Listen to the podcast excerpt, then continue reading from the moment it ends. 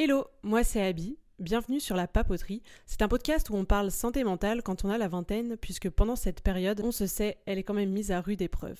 Avec ou sans invité, on va balayer de nombreux thèmes qui vont nous permettre en fait de mieux se sentir dans sa tête et dans ses baskets toute l'année pour appréhender justement cette vie qui nous attend. Bonjour à toutes et à tous, bienvenue dans ce nouvel épisode de La Papoterie. Ici, on va parler de tout et de rien, de la vie, de l'anxiété, de l'amour et des amitiés, mais aussi des doutes et du chagrin, mais surtout d'ambition, de projets, de self-care et de toutes ces petites choses qui vont vous aider à décomplexer au quotidien, avec ou sans invité. Avant de débuter, je vous invite à suivre la page du podcast sur Instagram, lapapoterie.podcast. N'hésitez surtout pas à m'envoyer un message privé pour me dire ce que vous avez pensé de l'épisode, réagir à chaud ou proposer de nouveaux thèmes à venir.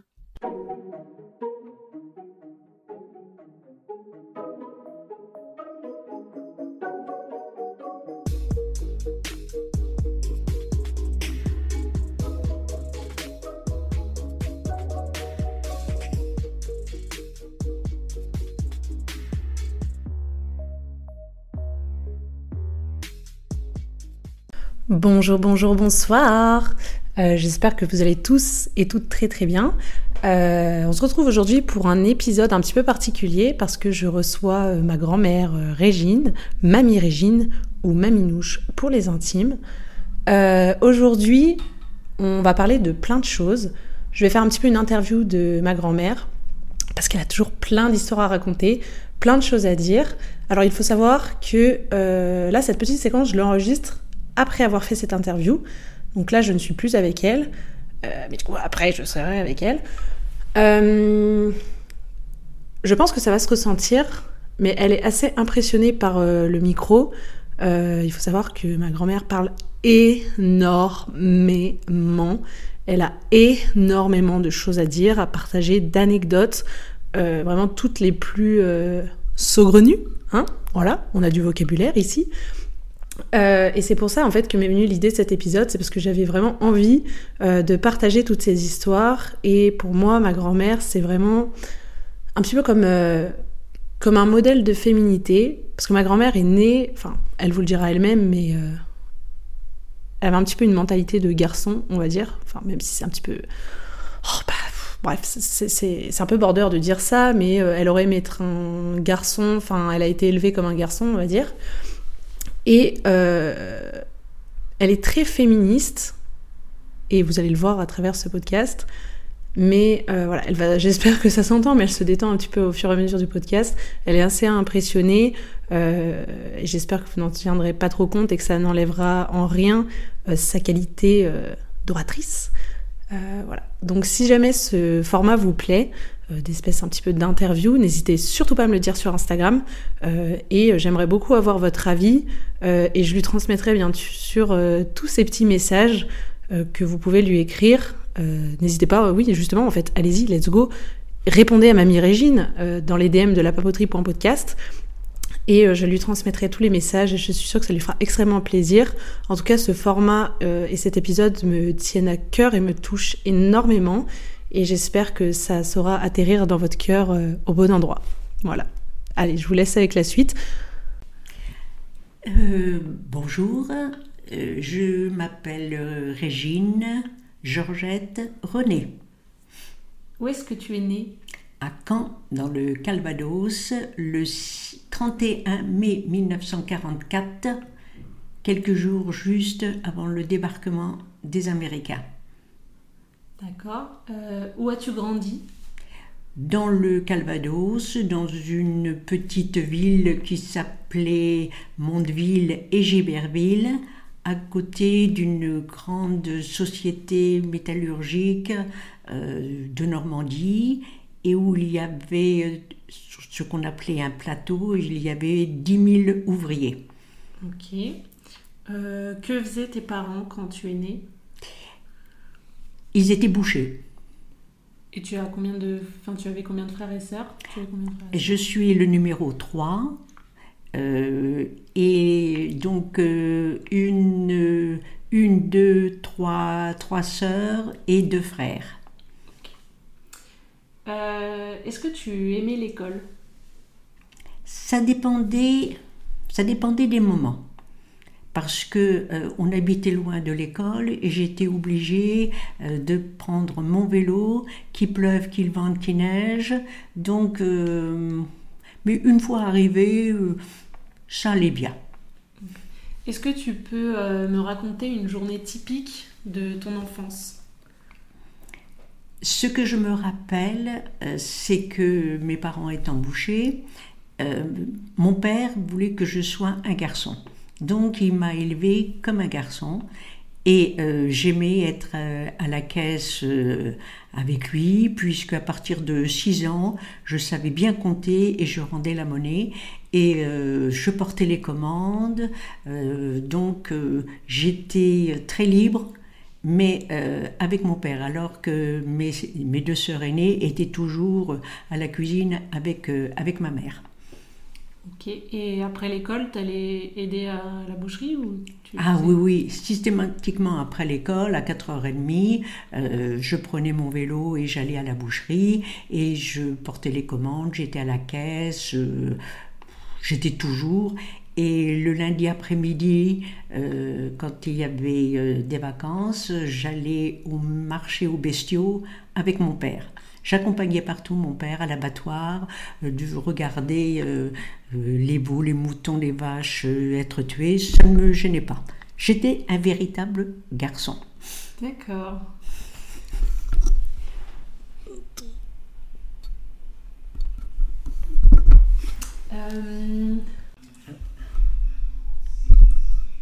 Les rêves que tu n'as pas réalisés Oui, mais je t'ai dit, j'avais pas de, de rêve. Oui, non, je ne veux pas de rêve, non. Quels sont les progrès qui t'ont le plus étonné? Alors, bien entendu, progrès pour les femmes, la pilule, euh, le droit de l'avortement, euh, surtout la liberté des femmes mais euh, qui est quand même euh, un peu contesté. Progrès aussi le, lave-linge, euh, plus récent pour communiquer surtout avec mes petits-enfants, je trouve ça extraordinaire, les textos, les SMS, et puis Zoom pour, pour les voir, tout ce qui me rapproche de mes enfants et de mes petits-enfants. Qui ont été tes modèles? Des gens que tu connais ou des gens que tu connais pas D'habitude, quand on parle de modèles, on peut euh, euh, penser à des acteurs de cinéma, des chanteurs, etc. Alors pour moi, c'est non, surtout pas. Ce ne sont pas des modèles. Des modèles, ça serait peut-être euh, que des femmes, des femmes politiques,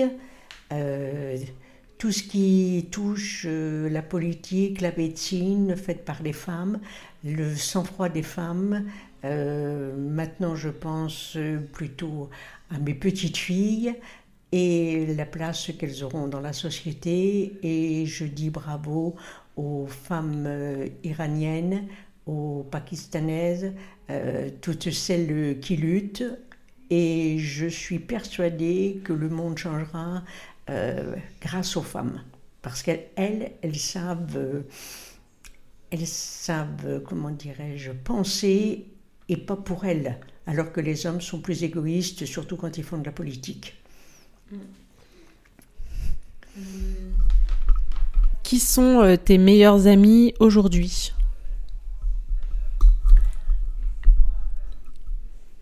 Je peux dire que je suis une femme fidèle, donc mes amis aujourd'hui, malheureusement, ma meilleure amie de 50 euh, ans vient de décéder.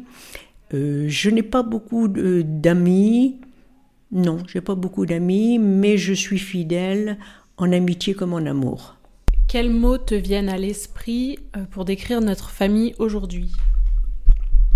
À aujourd'hui, je dirais famille unie et aimée. Euh, que préfères-tu dans ton rôle de grand-mère? Alors là, on va y passer toute la nuit. Mon rôle de grand-mère, euh, c'est celui que j'espère jouer auprès de, surtout de mes petites filles, parce que c'est plus facile pour elles de communiquer qu'avec mes deux petits-fils, dont un qui est quand même euh, très loin et qui parle pas beaucoup le, français puisqu'il vit euh, au Canada. Mais euh, mon rôle de grand-mère, ce serait qu'elle qu'elle me voit comme une confidente parce que tout ce qu'elle pourrait me dire, me confier, etc., ce ne serait pas à dire à mes fils et à mes belles-filles. Donc complice. Et je leur apprends aussi à être des petites filles libres.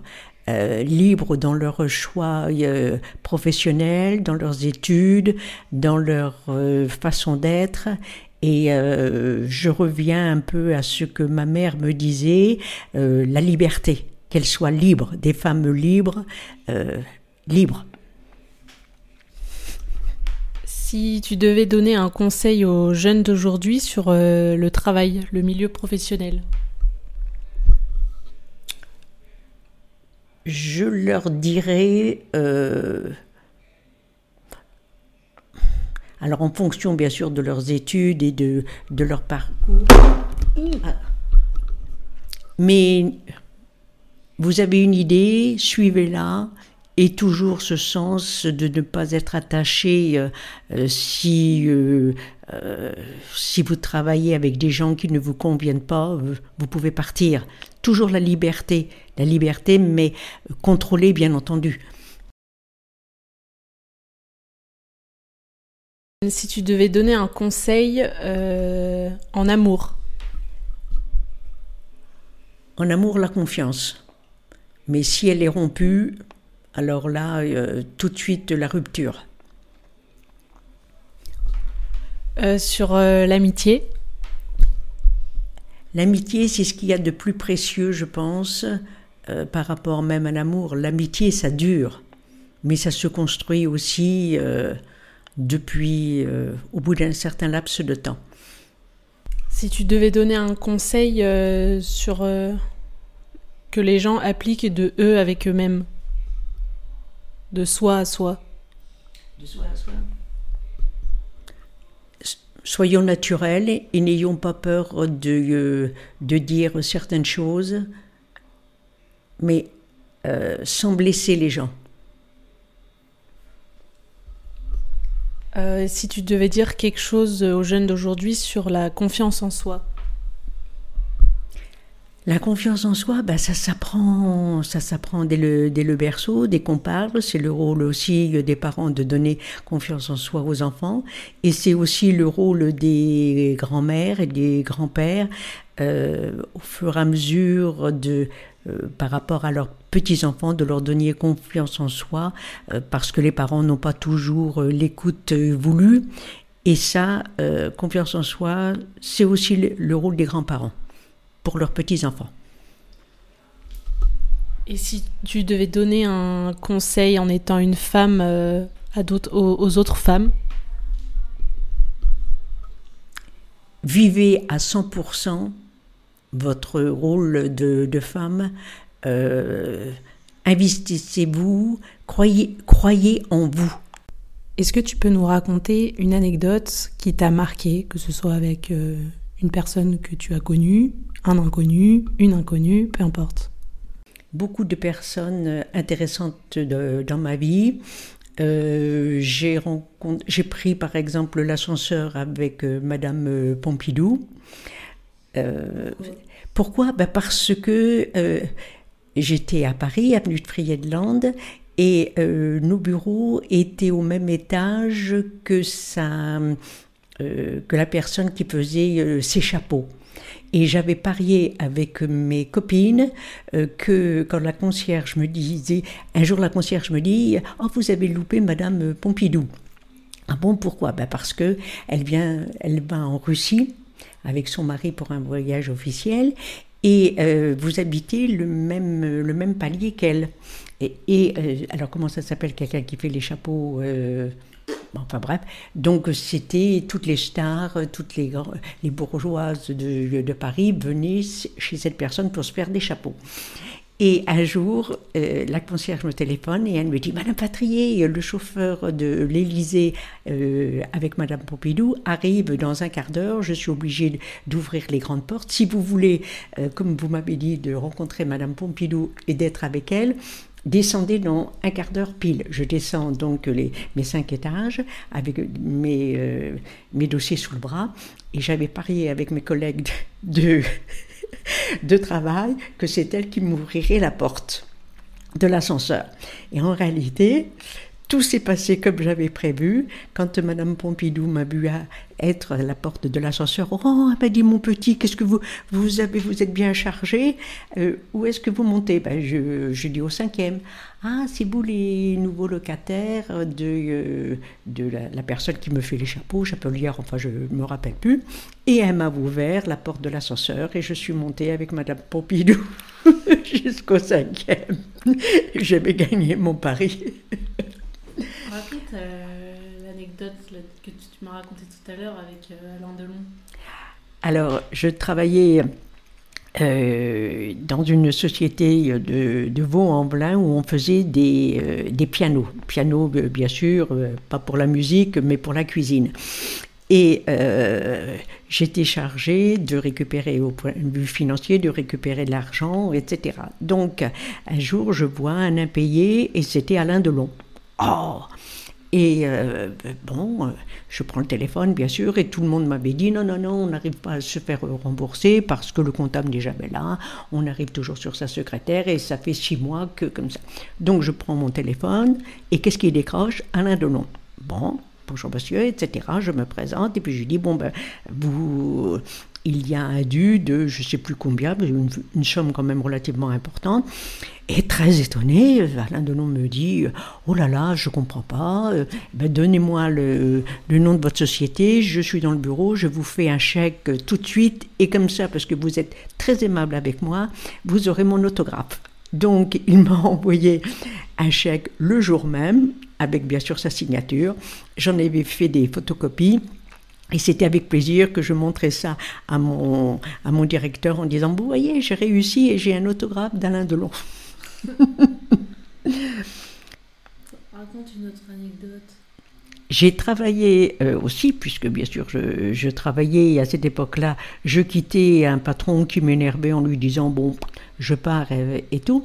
Un jour, dans l'immobilier à Paris, je vais euh, me présenter euh, à une autre société immobilière. Et euh, le monsieur me reçoit, bien sûr, on était plusieurs dans la salle d'attente, et je lui présente mon CV.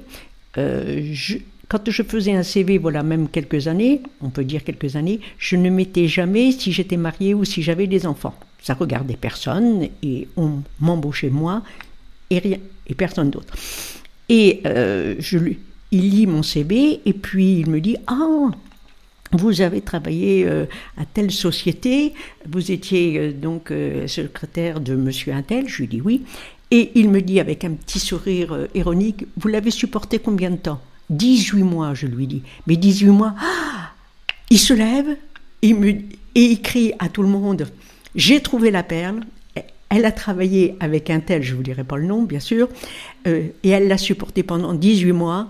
Il me dit, vous êtes embauché. Quand est-ce que vous pouvez commencer? Ben, Je dis euh, demain matin.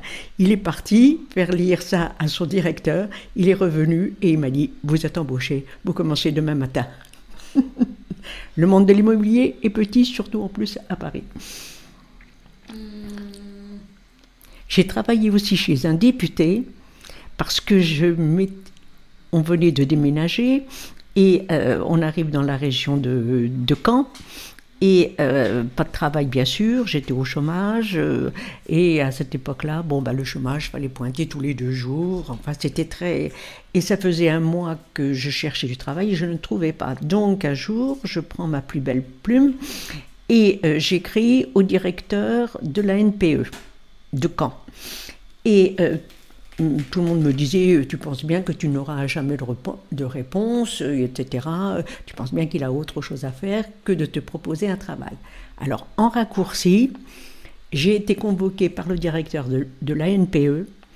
J'arrive dans son bureau et je vois plein de mots entourés en rouge, point d'interrogation, point d'exclamation, etc.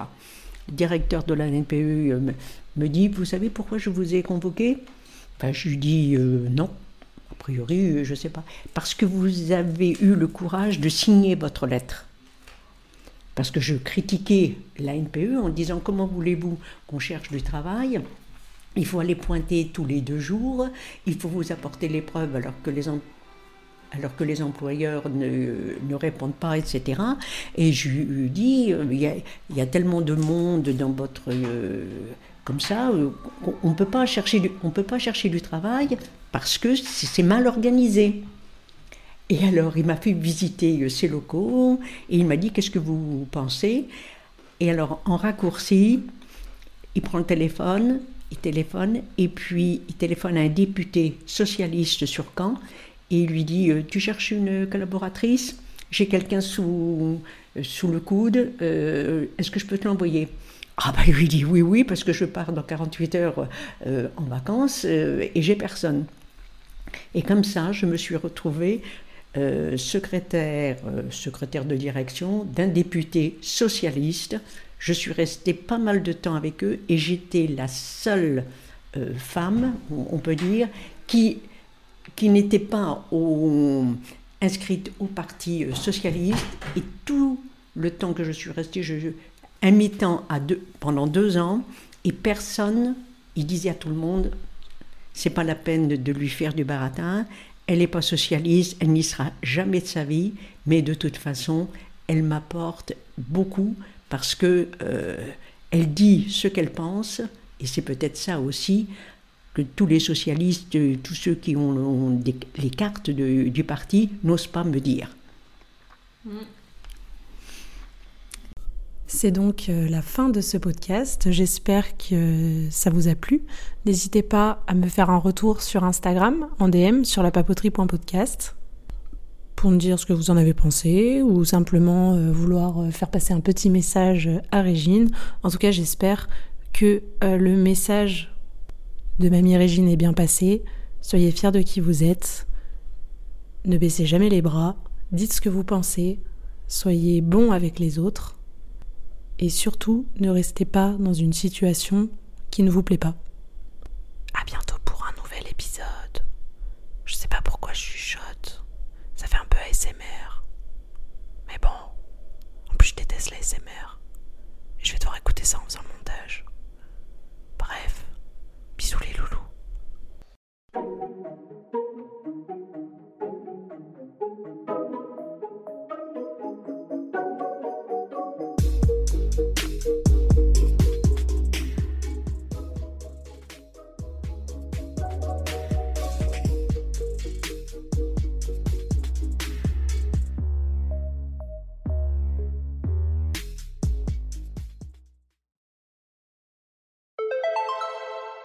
Merci d'avoir écouté cet épisode jusqu'à la fin. Vous pouvez me retrouver sur Insta at lapapoterie.podcast ou sur mon perso at abigailpr pour me dire ce que tu as pensé de l'épisode, échanger ou donner des idées pour les prochains épisodes. Et si ça t'a plu, n'oublie surtout pas de noter le podcast et de partager l'épisode avec quelqu'un qui aurait besoin d'entendre tout ce qu'on a dit. On se retrouve très bientôt pour un nouvel épisode et d'ici là, prends bien soin de toi.